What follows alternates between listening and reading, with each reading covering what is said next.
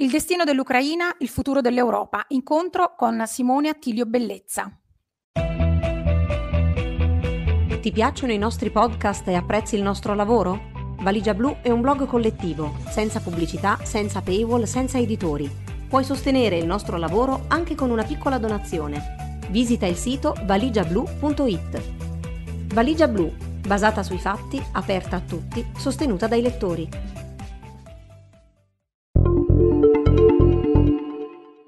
24 febbraio 2022 ha inizio l'invasione russa in Ucraina. Dopo quasi due mesi, migliaia di civili uccisi, milioni di cittadini ucraini sono stati costretti ad abbandonare il paese e non si vede la fine. Con Simone Attilio Bellezza cercheremo di capire come si è arrivati fin qui, dando una prospettiva storica alla comprensione del presente. Attilio Bellezza è ricercatore di storia contemporanea nel Dipartimento di Scienze Sociali dell'Università di Napoli Federico II e autore di diversi libri sull'Ucraina, tra cui Il destino dell'Ucraina e il futuro dell'Europa. Grazie Simone per essere qui con noi e per aver accettato questo incontro.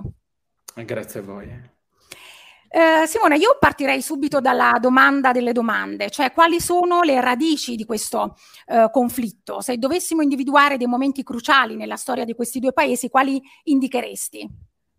Ma eh, secondo me le radici del conflitto stanno un po' nel, ehm, nelle, nella maniera diversa con la quale la Russia e l'Ucraina hanno gestito l'eredità dell'Unione Sovietica. Quindi essenzialmente, secondo me, le radici del conflitto stanno negli anni 90, che sono gli anni nei quali eh, questi due stati, eh, dopo il crollo dell'Unione Sovietica, acquistano l'indipendenza e devono eh, eh costruire una nuova società eh, del nuovo, con il libero mercato, con la democrazia, con, con le elezioni che prima non c'erano. E eh, diciamo così, gli anni 90 sono degli anni di crisi, degli anni molto violenti, degli anni di corruzione, eh, degli anni di mancanza anche di legislazione e da, eh, diciamo così, dalla fine degli anni 90, secondo me qua l'anno è il 1999, l'anno svolta per entrambi i paesi, nel 1999 Putin diventa per la prima volta eh, capo del governo in Russia e poi verrà eletto eh, per la prima volta presidente eh, e quindi inizia uno sviluppo che è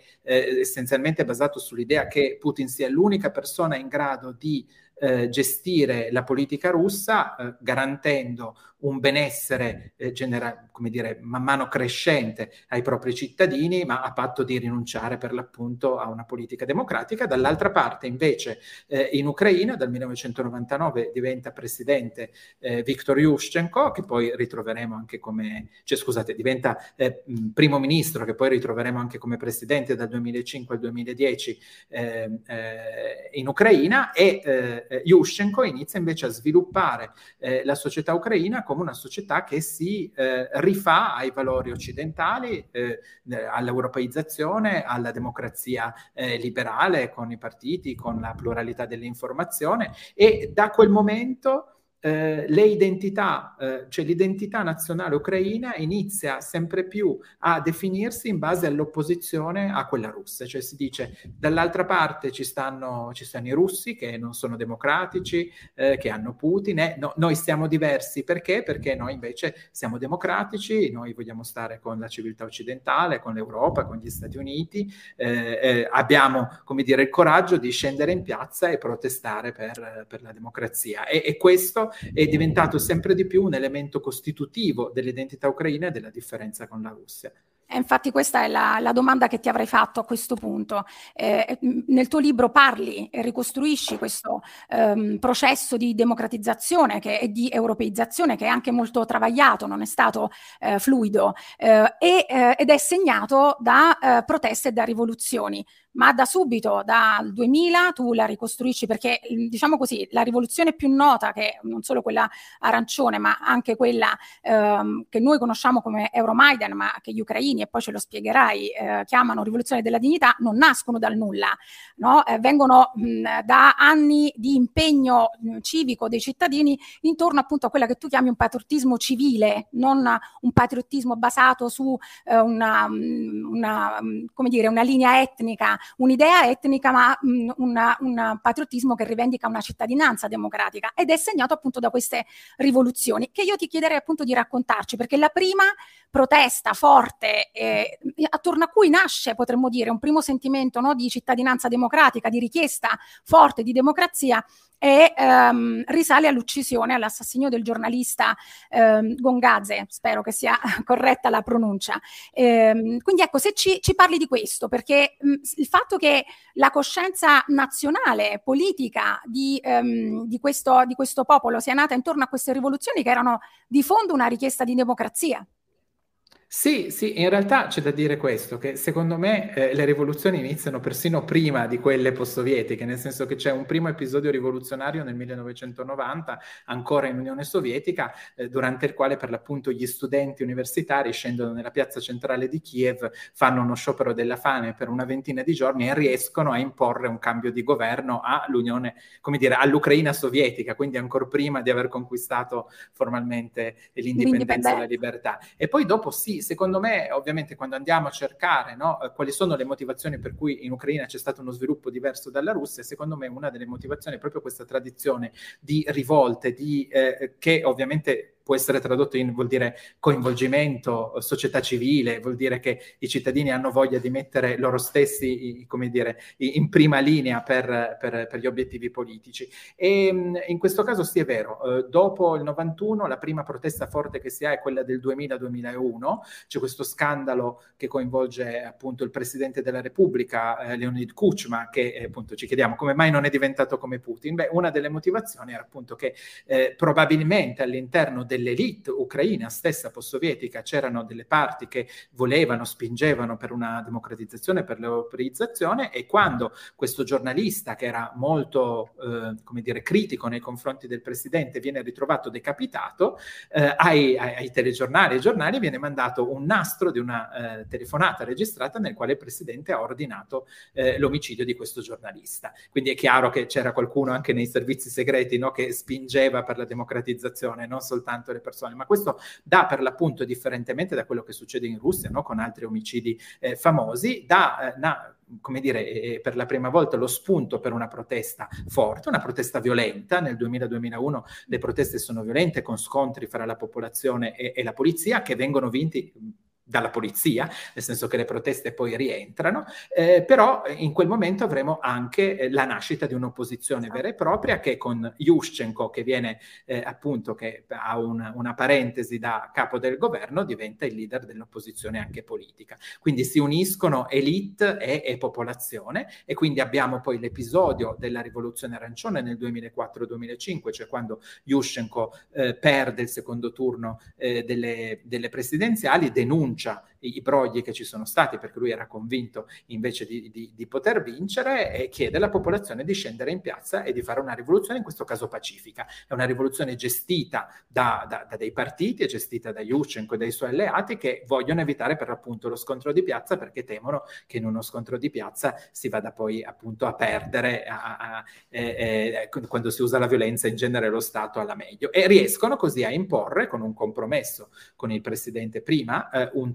terzo turno delle presidenziali nelle quali Yushchenko poi vincerà, così come doveva essere già prima, e però farà appunto eh, con, con, l'accordo di non, eh, eh come dire, di, di, di non toccare gli interessi eh, del presidente precedente perché era anche imparentato con oligarchi, eccetera. Dopodiché abbiamo eh, un, una prima presidenza Yushchenko che va abbastanza male, nel senso Yushchenko aveva eh, promesso l'ingresso in Europa, i cambiamenti del paese che non riesce di fatto a realizzare. Abbiamo una presidenza invece, invece di Viktor Yanukovych, che è il candidato, diciamo così, del, della vecchia elite al potere, eh, che eh, è cosiddetto, de, definito più filorusso, anche se non, è, non, sta in realtà proprio quella la, eh, la differenza, e questo Viktor Yanukovych di nuovo cercherà sulle orme di, di Putin di trasformarsi in un dittatore, inizia a dare gli gli appalti statali solo ai suoi parenti, eh, eh, inizia a perseguitare i giornalisti, eccetera, eccetera. E quindi lì a un certo punto, noi appunto parliamo di questa rivoluzione come Euromaidan perché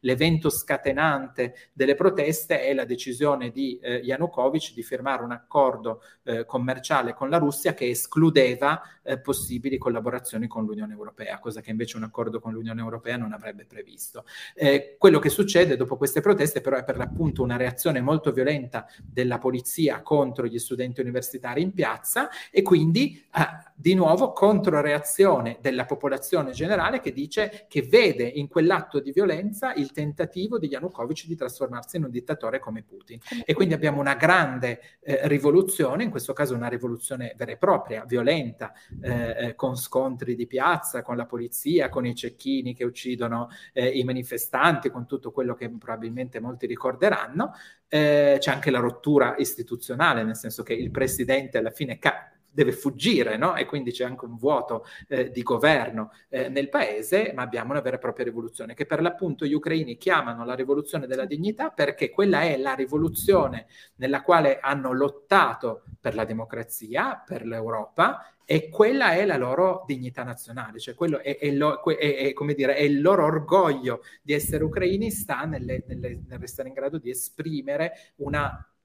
identità politica diversa da quella della Russia, che a maggior ragione viene letta invece con eh,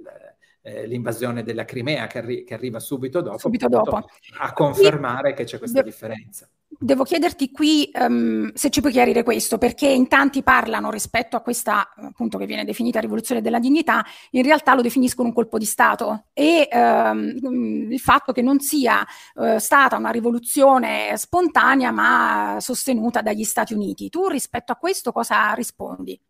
Ma allora, colpo di Stato no, perché eh, qua c'è proprio un problema di definizione. I colpi di Stato sono una cosa differente, cioè sono un, un gruppo piccolo di persone, in genere no, sono generali, eh, servizi segreti, che eh, nella notte con, la, con come dire, eh, molto velocemente prendono il controllo dei palazzi del potere, dei mezzi di comunicazione e eh, in 24 ore si cambia il regime. Qua non è successo questo, qua c'è stata una vera e propria rivoluzione con una partecipazione popolare molto ampia in tante città, non soltanto nella capitale Kiev, ma in moltissime altre città, che è durata quasi due, tre mesi, che in effetti si ha rotto la continuità istituzionale, cioè il presidente legittimamente eletto, assolutamente democraticamente eletto, però a un certo punto è stato rigettato dalla violenza rivoluzionaria ed è dovuto fuggire, c'è stato un voto di potere, questo nessuno eh, lo contesta. Per quanto riguarda eh, ecco, gli interessi americani, sicuramente ci saranno stati degli interessi americani, eh, però non, come dire, non sono stati la parte determinante di quello che succedeva. Ricordiamoci, questi sono anni nei quali in realtà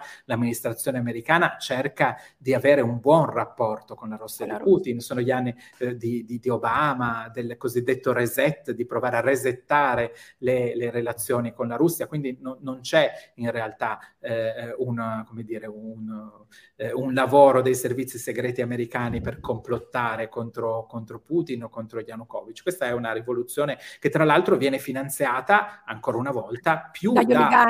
gli oligarchi interni che sono contrari a Yanukovych che non da soldi che vengono da fuori che in realtà non, non ci sono stati. Insomma. Senti, a proposito invece dell'aspetto della violenza di queste manifestazioni, perché inizialmente non è nata come manifestazione violenta, anzi era una manifestazione mm. non violenta, poi prevale a un certo punto la violenza e gli scontri, forse anche per un'incapacità della rappresentanza politica, no, della, delle opposizioni, eccetera, di eh, rappresentare effettivamente eh, con decisione questa, questo movimento. Um, però eh, qui nasce un problema, cioè quello della, ehm, come dire, dell'emergere eh, con forza eh, di spinte eh, ultra, di, di ultraconservatrici, di destra, nazionaliste e, e violente, anche mh, razziste. Ehm, questo è stato un momento, diciamo, critico e da qui nasce poi eh, la famosa propaganda eh, di cui poi parleremo dopo, eh, di Putin, su cui fa leva Putin e della denazificazione, cioè questo aspetto qui di queste forze che poi sono entrate anche in Parlamento in parte, poi il, la loro diciamo, forza eh, dal punto di vista politico è rientrata, però effettivamente hanno, sono, sono una presenza che comunque critica all'interno di, questa, di questi movimenti e di queste, di queste rivoluzioni e successivamente nelle dinamiche politiche del paese. Parlo degli ultranazionalisti, eh. Certo, certo. No, ma sì, è vero, è, è, assolutamente vero, nel senso che anche nel nazionalismo ucraino, quando noi per l'appunto parliamo della nazione ucraina come di una nazione politica, in realtà c'è una fazione eh, del nazionalismo ucraino che è estremista, di estrema destra, eh, talvolta anche proprio con degli accenti razzisti, anche antisemiti. È vero, c'è, e diciamo questi gruppi nel momento appunto dello scontro violento, siccome sono anche dei gruppi che, come dire, predicano la giustizia della violenza politica, a Gita hanno giocato un ruolo particolare e sembravano in effetti poter giocare un ruolo eh, differente anche nell'agone politico in generale. Quello che si è visto però poi è che eh, anche il famoso Pravi Sector, che era questo appunto no? il settore di destra della piazza, sì. che era quello che si organizzava in maniera più militare per gli scontri, quando si è presentato alle elezioni nel 2014, prende eh, molti pochi voti, prende, insomma i partiti di estrema destra in Ucraina prendono in genere l'1, 2, il 3% dei voti, prendono delle percentuali veramente veramente molto basse. L'unica però esploit che c'è stato della destra è il famoso partito Svoboda, che in realtà ha un esploit prima del 2014, cioè ne, nelle elezioni eh, parlamentari precedenti, e lo fa perché in realtà la prima volta che nell'Ucraina post-sovietica si legifera sulla lingua lo fa Yanukovych cercando di istituzionalizzare il russo. E allora lì c'è, come dire, una reazione della popolazione che dice sì, ma è, è la lingua che rischia di sparire è, è, è l'ucraino, non è il russo. E allora moltissimi voteranno per Svoboda, ma quello è un voto di protesta contro il presidente Svoboda, infatti alle successive elezioni elezioni prende meno dell'1% e in questo momento credo che Svoboda forse abbia un parlamentare in Parlamento, non di più. Quindi in realtà l'estrema destra ovviamente c'è, sarebbe stupido negare che, eh, come, che c'è, sia, come c'è nel resto però... d'Europa d'altra parte e in come, alcuni parlamenti sì. europei anche con, uh, in modo consistente, penso alla Germania esatto. o alla Spagna, quindi se poi insomma ci dobbiamo preoccupare di questo dovremmo partire da casa nostra. Ehm, eh, arriviamo a, alla, all'annessione della Crimea questo punto, perché eh, fugge, Yanukovych fugge, eh, la piazza vince, anche se, e questo ehm, tu lo chiarisci nel libro, eh, sembra che continuamente le aspirazioni della, dei cittadini, della popolazione ucraina eh, verso la democrazia, la libertà, quindi liberarsi anche della, della corruzione, che in, in, pratica, se ho capito bene dalla ricostruzione che tu dai, eh, è dovuta a questa commissione continua tra il sistema economico e il sistema politico, per cui gli oligarchi, semplifico, si fanno i loro partito, entrano in politica e poi usano le istituzioni per i propri interessi personali, la famiglia, le imprese, eccetera. E questa cosa, diciamo, di questo ehm, l'Ucraina eh, no, non riesce a liberarsi. Da, di rivoluzione in rivoluzione è come se le aspirazioni di, di, di, questo popolo vengono poi continuamente deluse, in qualche modo le riforme non riescono ad andare avanti, non riescono a liberarsi di questa forma di, di corruzione economico-politica e però que, mentre questo accade, però contemporaneamente arriviamo alla crisi appunto politica del voto istituzionale del 2014 2014 Yanukovych fugge e poi vediamo però l'annessione della Crimea. Cioè qui quasi a confermare eh, l'ultradestra, magari eh, i nazionalisti avevano ragione, eh, che il pericolo poi era eh, proprio quello, cioè che la Russia ehm, non vuole riconoscere l'Ucraina come, come eh, nazione, come popolazione. Sì, c'è da dire che ovviamente la Crimea è un territorio particolare all'interno della Repubblica Ucraina perché eh, storicamente è meno legato alle altre regioni dell'Ucraina e come tutti ricordano è stato eh, donato da Khrushchev all'Ucraina per celebrare eh, l'amicizia fra il popolo russo e il popolo ucraino. In realtà era un po' normale essendo una penisola eh, collegata all'Ucraina che stesse all'interno dello stesso Stato, almeno durante l'Unione Sovietica. Eh, sì, no, quello che succede ovviamente è che ehm, eh, la Russia che pure aveva ricevuto tutte le rassicurazioni del fatto che la, la flotta eh, del Mar Nero, che si trovava per l'appunto nei porti della Crimea, eh, non, non, sarebbe stata toccata, decide di, eh, decide di intervenire, decide di, di, di, invadere la Crimea. La Crimea ha una posizione geopolitica particolarmente importante, quindi eh, la Russia attacca lì, lo fa nel, dire, nella regione ucraina dove in effetti sono più presenti dei veri e propri russi etnici, cioè eh, eh, popolazione che si sente eh, russa oltre che parlare russo, anche se in realtà, eh, come dire, il partito che eh, professava eh, l'idea di, eh, di, essere annessi alla Russia prima del 2014 aveva anch'esso delle percentuali eh, di voti molto molto basse, no. di sotto del, del, del 10%. E, e quello che succede per l'appunto è che ehm, eh, la Russia decide di intervenire in maniera militare per proteggere i suoi interessi perché un'Ucraina democratica, così come sembra profilarsi dopo la rivoluzione del 2014, viene percepita come un pericolo. E quindi da lì inizia in realtà un progetto in più fasi di, eh, di conquista dell'Ucraina che eh, inizia con la Crimea, che chiaramente è la regione più semplice, poi si trasformerà in una guerra ibrida nell'est fino a oggi a una guerra vera e propria aperta contro l'Ucraina, che l'abbiamo detto è iniziata con Putin che dice un'Ucraina indipendente non esiste, storicamente non ha nessun diritto a esistere. E, e questo vuol dire appunto no, che c'era in realtà un progetto da prima che diceva che l'Ucraina separata dalla Russia non, no, non era accettabile per, per Mosca e per Putin, per come Putin e la Russia putiniana immaginano eh, il territorio della Russia, l'identità dei russi, eh, Infatti, è una versione particolare. Se, se, proprio vogliamo andare a cercare le ragioni di questa invasione su larga scala, basta le, semplicemente ascoltare i suoi ultimi discorsi o leggere il, il famoso articolo del, luglio, 21 luglio, mi sembra 2021, mm-hmm. lui chiaramente dice che eh, l'Ucraina non, non, non, non, ha senso, non, è, ha, non, deve esistere perché è Russia sostanzialmente. Ehm, vogliamo un attimo affrontare la questione del Donbass, perché poi forse è lì anche che si crea eh, la situazione più eh, diciamo controversa perché ehm, c'è chi dice eh, le spinte separatiste ehm, che volevano l'indipendenza Ehm, dovevano essere riconosciute e, eh, ehm, e, e, addirittura si parla di genocidio, no? Putin eh, accusa eh, l'Ucraina di genocidio e dice noi siamo stati costretti a intervenire per proteggere la popolazione russa nel Donbass. In realtà la cosa è molto più complicata eh, e eh, articolata. Ehm, tu lo spieghi nel tuo libro molto bene, molto chiaro quello che succede lì e eh, in realtà eh, è più una questione legata a, a, un aspetto economico, queste spinte separatiste che poi vengono supportate dalla, dalla Russia, dall'esercito russo, ma questo, eh, questo, ti chiedo di spiegarlo tu meglio di me ovviamente, ehm, e anche perché la questione eh, di queste spinte separatiste è più legata a una questione economica che alla lingua o eh, a questo eh, sentimento, diciamo, filorusso.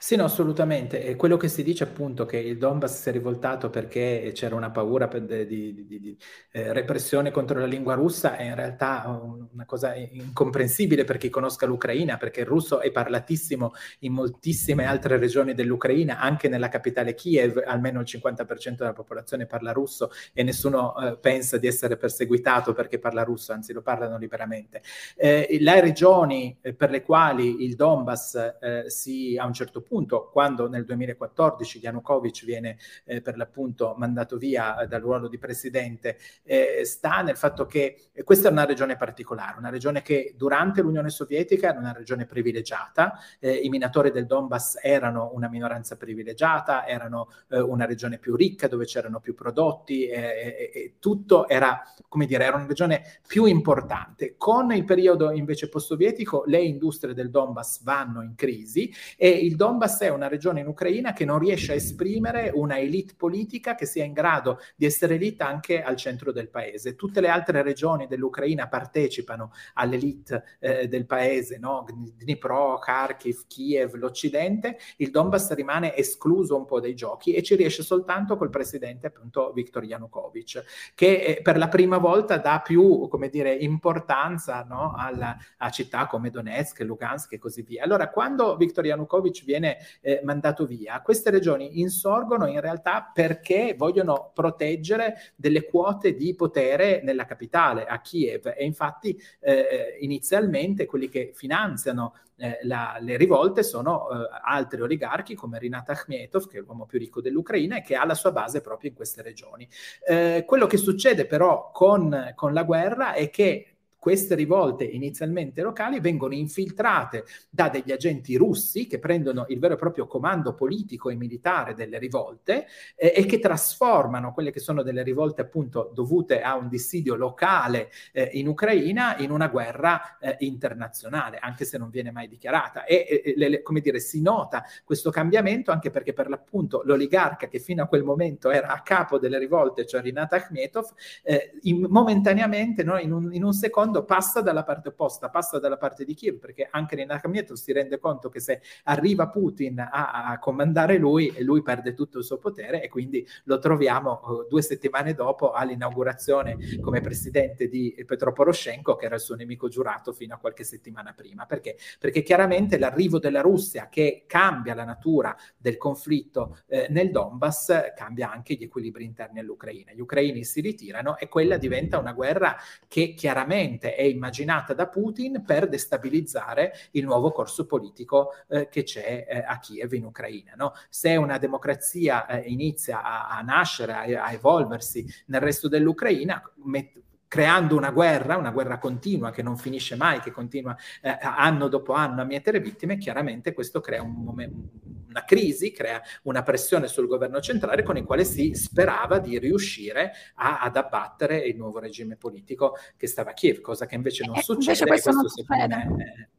eh sì, è esatto. questo che spiega poi anche in parte la decisione di attaccare, perché se la guerra ibrida non è abbastanza a far cambiare il destino politico dell'Ucraina, ovviamente poi bisogna intervenire in maniera più diretta e più violenta. Ah, anche perché Simone in altre eh, città queste spinte separatiste sono state letteralmente, eh, sono rientrate, si, si, è riusciti a contenerle perché c'era una compattezza anche istituzionale no? delle istituzioni locali rispetto al governo centrale e, e, sono rientrate. Quindi effettivamente, come dici tu, era una dimensione eh, di crisi locale dove invece la Russia si è infiltrata, è riuscita, si è inserita, è riuscita a farla esplodere e in altre eh, città eh, eh invece mh, tra- sono tra- crisi tranquillamente rientrate. Eh, sì, sì, tra sì, l'altro... Abbiamo, eh, Dimmi, dimmi. No, dicevo, abbiamo, abbiamo, l'esempio, per esempio, di città che sono pienamente russofone, come eh, Kharkiv, come Dnipro, Kharkiv. come Odessa, che sono per l'appunto città esatto. dove si pensava, e invece di no, l'elite al potere decide di stare col governo di Kiev compattamente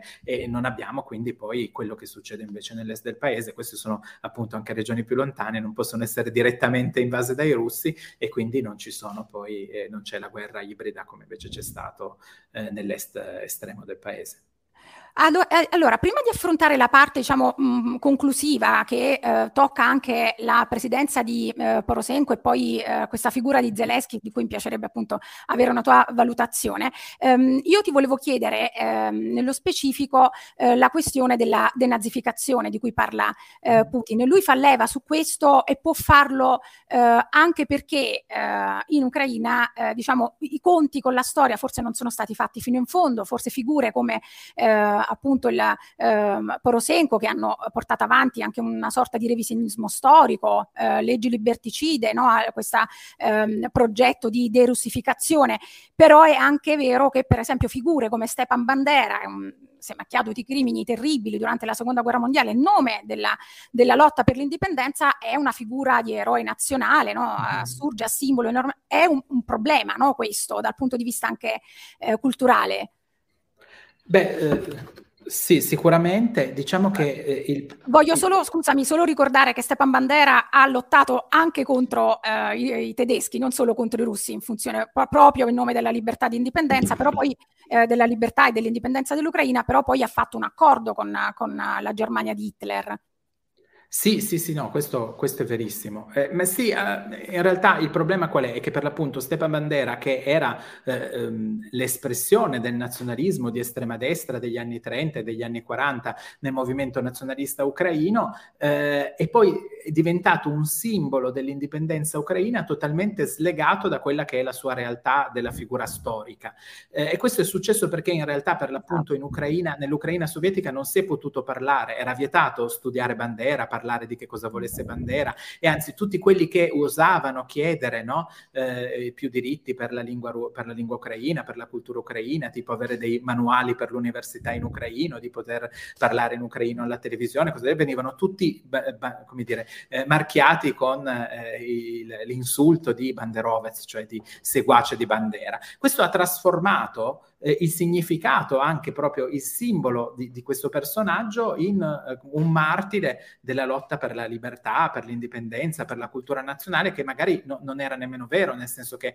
in effetti Bandera eh, era, essendo, diciamo così, facendo parte di un movimento quasi fascista, era contrario alla democrazia parlamentare, eccetera. Ma il fatto che in Ucraina sovietica non se ne potesse parlare ha fatto sì che le persone, non sapendo chi era Bandera, potessero idealizzarlo, potessero pensare che invece era una persona, eh, come dire, che lottava per la libertà, l'indipendenza, la democrazia. Pensate che durante eh, eh, la, la dittatura sovietica in Ucraina non si diceva nemmeno che era venuta l'olocausto. Quindi chiaramente non è che si poteva parlare di come Bandera o i nazionalisti ucraini avessero collaborato eh, alla, alla, messa in atto della Shoah durante la seconda guerra mondiale, perché l'Unione Sovietica non ammetteva che erano proprio gli ebrei le vittime prime del regime nazista, no? si diceva erano eh, pacifici cittadini sovietici. Eh, ecco, però questi pacifici cittadini sovietici in realtà erano ebrei ed erano eh, invece proprio i nazionalisti che eh, assieme agli ebrei cercavano di capire cos'era successo a Babi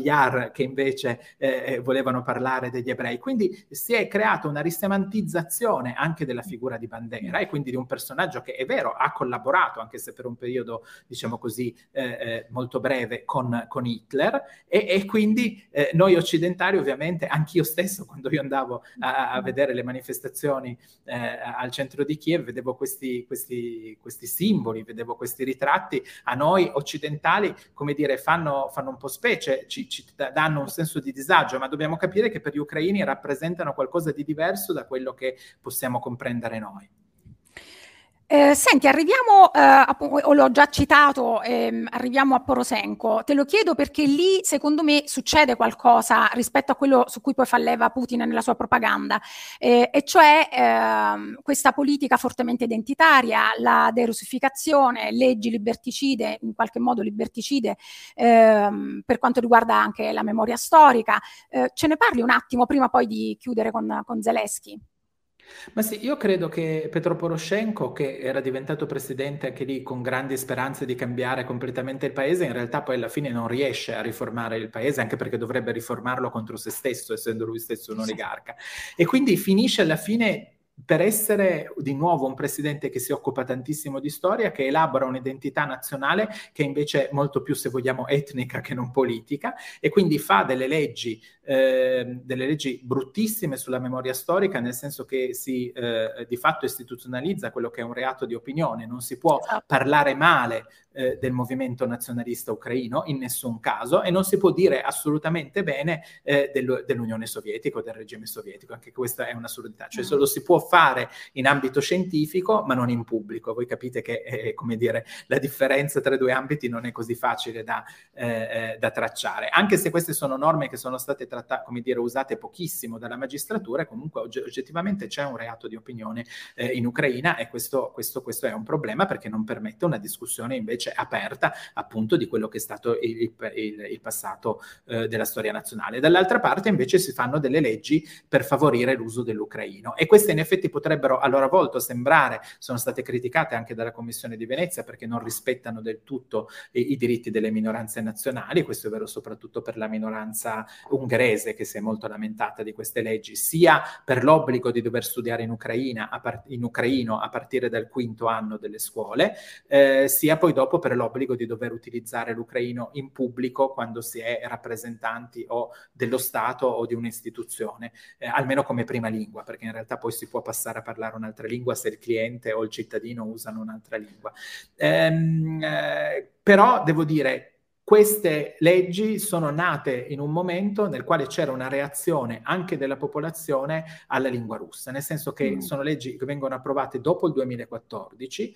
cioè da quel momento in cui la Russia è già diventato un paese nemico e quindi sono anni nei quali noi vediamo un movimento spontaneo della popolazione che in Ucraina solitamente è ampiamente bilingue eh, e, e, che si dice no, non possiamo più parlare russo, dobbiamo parlare solo ucraino perché il russo è la lingua del nemico. Eh, e quindi io stesso conosco un sacco di persone che hanno deciso di smettere di parlare totalmente il russo, di parlare soltanto più l'ucraino, quando invece questo era, come dire, nella loro eh, tradizione familiare, eh, anche, come dire, eh, nella, nella, nella, nella, mia famiglia acquisita è così, no? ci sono stati questi dubbi se si dovesse smettere di parlare russo e di parlare soltanto soltanto, eh, soltanto ucraino. E, e mm, eh, sì, eh, io credo che questa legge andrebbe un po' rivista, nel senso che eh, ehm, è, è, assolutamente necessario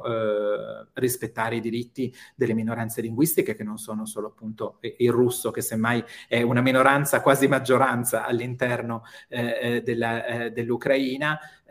ma che non crea problemi, nel senso che gli ucraini in genere sono ampiamente bilingui passivi, comprendono perfettamente sia il russo che l'ucraino, passano da una lingua all'altra senza rendersene conto, ci sono conversazioni in due lingue differenti eh, contemporaneamente, loro non, non, hanno questo problema quanto per le altre minoranze, perché abbiamo minoranze ungheresi, bulgare, rumene all'interno, eh, greche addirittura all'interno dell'Ucraina, che possono essere per l'appunto, ehm, eh, devono essere rappresentate anche dal punto di vista dello Stato. Posso aprire una piccola parentesi sul personale? Sì. Vado sul personale perché tu hai accennato alla tua famiglia acquisita. Eh, sì. Io quando ti ho contattato anche per questa intervista e mh, per le cose che avevi scritto, eh, tu mi hai detto scusami per il ritardo, ma sono stato impegnato in questi giorni a salvare la mia famiglia, a salvare vite umane, perché la guerra in, in Ucraina ti ha mh, sconvolto anche personalmente, sul piano personale.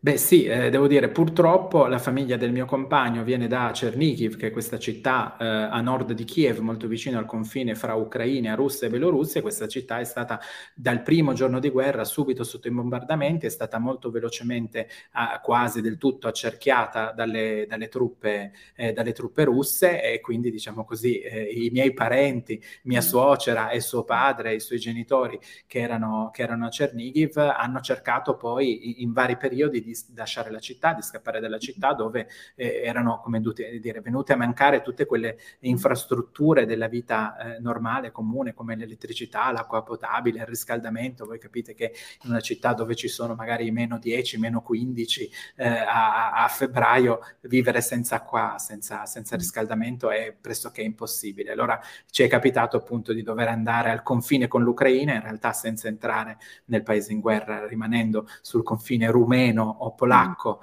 eh, per due volte eh, dell'Ucraina per andare a prendere prima eh, mia suocera e poi, eh, e poi, suo padre. Purtroppo eh, la madre di mia suocera, cioè la, moglie del nonno, non, non, non, è sopravvissuta perché aveva dei problemi di salute e, e purtroppo non essendoci più appunto i, i, servizi elementari, non essendoci più un'assistenza, un'assistenza medica, è, è deceduta durante, durante l'assedio di, di Chernihiv una, ormai un tre settimane fa. Ah, sto, ci dispiace moltissimo, mm. questa, questa, purtroppo è la guerra che ha anche queste, sì. queste conseguenze terribili, indipendentemente poi da, eh, diciamo, dagli scontri diretti. Um, sì. Ti chiederei adesso um, eh, di darmi una tua valutazione sulla figura di Zelensky, perché dopo Poroshenko siamo al 2015, arriva 2019, arriva Zelensky. Eh, tu non avevi un'opinione buona di lui, di questo personaggio che improvvisamente irrompe sulla scena politica dell'Ucraina. Poi però ehm, hai scritto delle cose positive su di lui, soprattutto dopo ehm, un po' perché lui ha tentato delle riforme eh, contro no, gli oligarchi eh, e poi anche per eh, come eh, ha gestito questa, questa, l'invasione, come sta gestendo l'invasione russa. Mi, mi fai una tua valutazione di questo? Sì, verissimo. Io eh, sinceramente quando Zelensky è comparso sulla scena politica l'avevo valutato semplicemente un pupazzo nelle mani di un altro oligarca che era Igor Kolomoisky, che era il suo partner, eh, come dire, di business principale e mi sembrava molto pericoloso affidarsi, come dire, a un prestanome. In quel caso pensavo fosse meglio avere un Petro Poroshenko che almeno aveva degli interessi espliciti eh, e dichiarati. Eh, in realtà poi eh, Zelensky ha dimostrato con il suo partito di avere un'idea di riforma del paese paese, eh, fino addirittura a immaginare delle riforme che sono state dette contro gli oligarchi, delle, delle leggi anti-oligarchia, cioè contro i monopoli, per far pagare eh, delle tasse particolari a chi ha eh, delle fortune molto ampie, eh, una riforma eh, della giustizia, c'è stata una riforma del mercato eh, dei, dei, terreni in Ucraina. Quindi in realtà aveva un'idea eh, del, eh, di riforma del paese che è andata anche contro quegli stessi oligarchi che lo avevano, eh, lo avevano inizialmente eh, supportato come Kolomoisky, c'è stato uno scontro molto forte e Zelensky ha dovuto cambiare il suo vice più importante, insomma la persona più importante all'interno delle amministrazioni presidenziali. Quindi in realtà aveva un'idea politica eh, decisa di riforma del paese che ha cercato di realizzare, ha avuto grandi difficoltà e non è riuscita a portarla a compimento secondo me proprio perché è scoppiata la guerra, perché per l'appunto questo pacchetto di riforme contro l'oligarchia doveva entrare, eh, doveva mm. essere approvato approvato dal Parlamento entrare in discussione proprio nelle settimane eh, eh, subito dopo l'attacco russo e ovviamente tutto questo eh, è cambiato. Quindi, e poi dopo sì, devo dire, eh, Zelensky che aveva eh, che era un presidente molto meno nazionalista rispetto a Petro Poroshenko, perché era chiaramente eh, ebreo, eh, russofono, eh, quindi eh, che era stato eletto forse anche proprio come espressione di una certa stanchezza della società ucraina nei confronti del, conf- del, del, del conflitto con la Russia, con la speranza che invece proprio un, perso- un, un, presidente diverso potesse portare a un compromesso con la Russia, no? proprio perché è, è russofono, quindi se la intenderà no? con, con, con Putin. E, invece poi si è dimostrato un presidente abile ad organizzare militarmente la difesa. Questa è una cosa da tenere mm. presente perché non era scontato eh, in quella situazione che eh, si potesse organizzare una difesa eh, eccellente, è stata eh, invece così, è stato... E, e poi ehm, devo dire ha continuato ad insistere nella costruzione di un'identità nazionale eh, che per l'appunto si basa sui principi eh, della democrazia, della, della, pluralità. tutti citano il famoso battaglione Azov, no? Sì. che appunto appunto il battaglione ispirato più all'estrema destra nazionalista, però io voglio sempre ricordare che nell'esercito ucraino, anche grazie a Zelensky, c'è eh, un'associazione eh, dei militari LGBTQ+, eh, mm. che è riconosciuta ufficialmente, possono, i, questi militari possono addirittura portare lo stemma sulla divisa, che è una cosa che credo succeda soltanto nell'esercito ucraino, e che invece, per esempio, Zelensky aveva preso delle mosse proprio per disinnescare il problema del battaglione Azov, aveva fatto cambiare il ministro dell'interno, che era il più grande sponsor politico di questo battaglione, eh, se vogliamo chiamarlo filonazista, comunque ispirato dall'estrema destra nazionalista, aveva iniziato a tagliare eh, i fondi a questo battaglione. È chiaro poi però che in una situazione di guerra, quando ti serve che gli uomini combattano, ovviamente eh, quel battaglione diventa intoccabile e con, con anche con eh, gli eventi di questi giorni, la difesa di Mariupol, chiaramente quello diventa, come dire, un, eh, un sono diventati degli eroi nazionali perché beh, sono oggettivamente sacrificati per difendere la patria contro E poi anche eh, in funzione antirussa, in funzione antirussa sono stati usati nel Donbass, ah, sempre sì, in realtà questo è, sì, è, un è, un battaglione che è nato così, ma anche lì il fatto, molto spesso si critica no? l'istituzionalizzazione perché si dice questo è un battaglione eh, che ha un simbolo eh, che richiama il nazismo ed è stato statalizzato. Ah. E questo in realtà è uno dei modi nei quali c'è, quando uno ha un problema e c'è un battaglione che è di estrema destra in mano a una persona privata, se io lo istituzionalizzo, la prima cosa che faccio è eh, quel, quel, battaglione che è armato diventa un organo dello Stato, quindi queste persone devono giurare fedeltà al Presidente della Repubblica e quindi viene cambiata la leadership, cosa che è stata fatta, nel senso che eh, Biletsky, che è il fondatore del battaglione Azov, non è più a capo del battaglione Azov, lui continua a fare le sue iniziative, in effetti di estrema destra, nazista, eccetera, ma non è più a capo di quel battaglione. Chi è il capo del battaglione? Il Presidente dell'Ucraina, cioè uh, un ebreo. Questo vuol dire tanto eh, e questo è un modo per risolvere quel problema, per disinnescare quella, quella, possibilità che ci fosse, non so, i signori della guerra, ci fossero dei battaglioni eh, di mercenari che combattevano per l'Ucraina, invece così si disinnesca quel pericolo e si istituzionalizza, si normalizza una situazione che era oggettivamente eh, pericolosa. Che poi una delle critiche, eh, delle preoccupazioni eh, per il fatto che l'Occidente sta mandando armi eh, all'Ucraina era proprio questa, no? in che mani finiranno eh, e quindi eh, è giusto quello che tu hai sottolineato, il fatto che l'istituzionalizzazione proprio disinnesca questo tipo di, di deriva, di, di problematica. Eh, poi non sappiamo come finirà, poi questo ovviamente certo. vedremo in futuro, io non, non, me la sento di dire non succederà, potrebbe succedere effettivamente qualsiasi cosa. Io su questo, sul sull'invio delle armi eh, voglio riprendere un tuo articolo del primo marzo eh, 2021 eh, pubblicato sulla rivista Il Mulino. Tu concludi eh, dicendo Stati Uniti e Unione Europea hanno fatto bene a non indietreggiare di fronte alle minacce russe e ad annunciare il sostegno anche militare all'Ucraina. Eh, la Russia di Putin ragiona secondo le linee di una politica di potenza che si potrebbe definire ottocentesca e per essere presi sul serio bisogna dimostrare una certa forza. Quindi era necessario, altrimenti neanche i tavoli di pace si potevano eh, preparare. Uh, ora però, dici, è necessario che l'Occidente e l'Ucraina escogitino una via d'uscita dal conflitto accettabile per Putin, perché l'alternativa è una guerra nella quale la distruzione del paese e una quantità enorme di vittime civili sarebbero inevitabili. Salvare la vita degli ucraini sarebbe la vera vittoria di Zelensky. Dopo eh, quanti giorni? Eh sì. Giorni, ecco, che riflessione fai su questo? Perché eh, forse quella possibilità, cioè dare a Putin una via di uscita per salvare la faccia, forse si è chiusa e, e forse Zelensky eh, non è riuscito a salvare le vite umane dei, degli ucraini.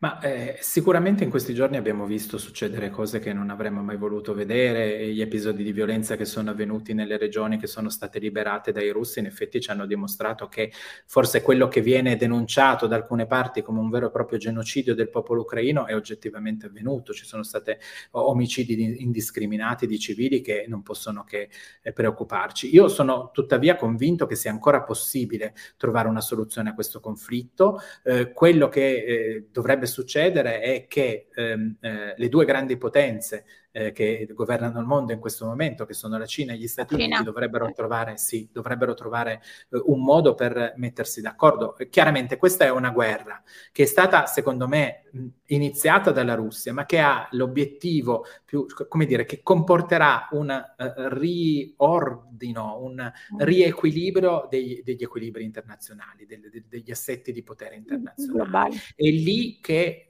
quello è quello che possono decidere tra, tra, tra loro due la Cina e gli Stati Uniti e che, po- e che possono poi imporre a uh, Ucraina e Russia dall'altra parte, che sono degli stati che di fatto senza l'appoggio dei loro grandi alleati non possono continuare la guerra, cioè non nascondiamocelo. Anche la Russia, che per carità è molto più forte economicamente e militarmente dell'Ucraina, da sola non reggerebbe. Parliamo di uno Stato che ha un PIL inferiore a quello dell'Italia, quindi chiaramente non può reggere un conflitto eh, troppo a lungo. Eh, quello che è necessario è però parlare del fatto che eh, eh, l'ordine internazionale, così come è stato concepito, non funziona più, che le Nazioni Unite hanno bisogno magari di una riforma, di un, di un modo di essere organizzate, di lavorare eh, diverso e chiaramente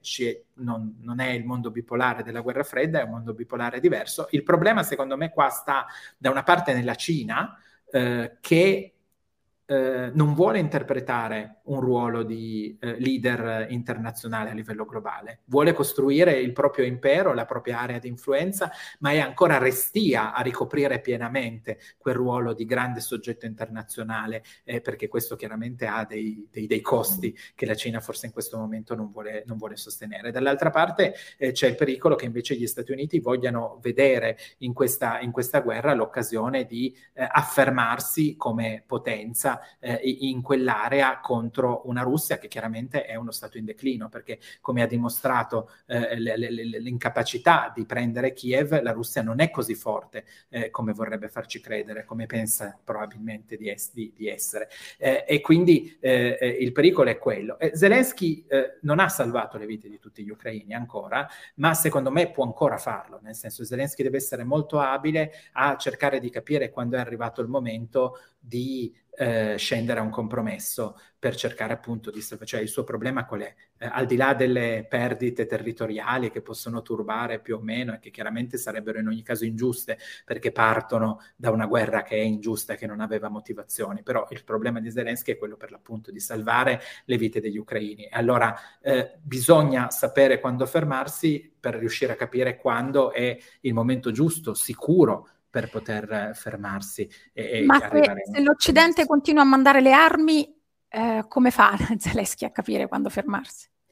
Beh, eh, le armi non, non, vengono utilizzate per forza, eh, ovviamente, nel senso che io, e questo, ho paura, eh, quello che sento dire anche ultimamente, che per carità eh, quando noi pensiamo al regime putiniano, pensiamo a un regime dittatoriale, quindi tutti noi sogniamo probabilmente no? che eh, il regime crolli. Eh, il problema però è per l'appunto che noi non dobbiamo trasformare questa guerra in una guerra a tutto campo contro Putin. Mm. Perché? Perché quelli che ne fanno le spese sono i civili ucraini che morirebbero in questo conflitto. Quindi a un certo punto l'Occidente, anche l'Europa, deve sapere che sì, si mandano le armi, ma poi si può far sentire la propria voce e dire all'Ucraina bisogna fermarsi, qua bisogna pensare ai civili. Questo è un ruolo che possiamo ancora ritagliarci anche noi come soggetto politico indipendente, come Stati europei. Aiutare l'Ucraina perché altrimenti l'Ucraina da sola eh, potrebbe soccombere sotto la Russia, però saper anche dire quando è arrivato il momento di fermarsi, questo secondo me eh, lo si può fare. Come ho detto però appunto, dobbiamo mostrarci, soprattutto noi europei,